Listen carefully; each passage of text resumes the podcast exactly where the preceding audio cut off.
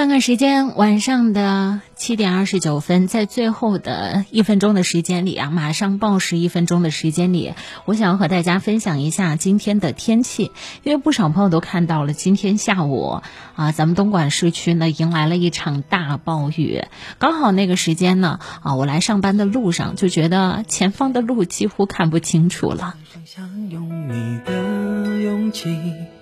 解散所有过往和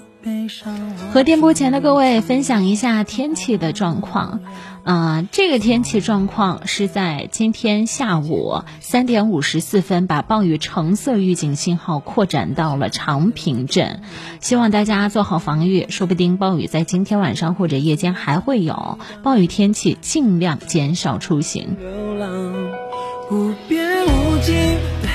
当然，晚上的七点二十九分，路面上的通行状况怎么样呢？目前可以看到，在商圈的附近，国贸这一边可能车流量还是比较大的，包括在啊、呃、东城这一块儿。商圈附近、新河城附近车流量比较大，希望大家在开车的时候稍安勿躁。如果在节目之余您想找到我，参与到和我更多的互动，您可以在抖音里来搜索主持人安琪，主持人安琪，安呢是平安的安，琪是王字旁一个其中的琪，期待在抖音平台见到你。好啦，我们先去报时。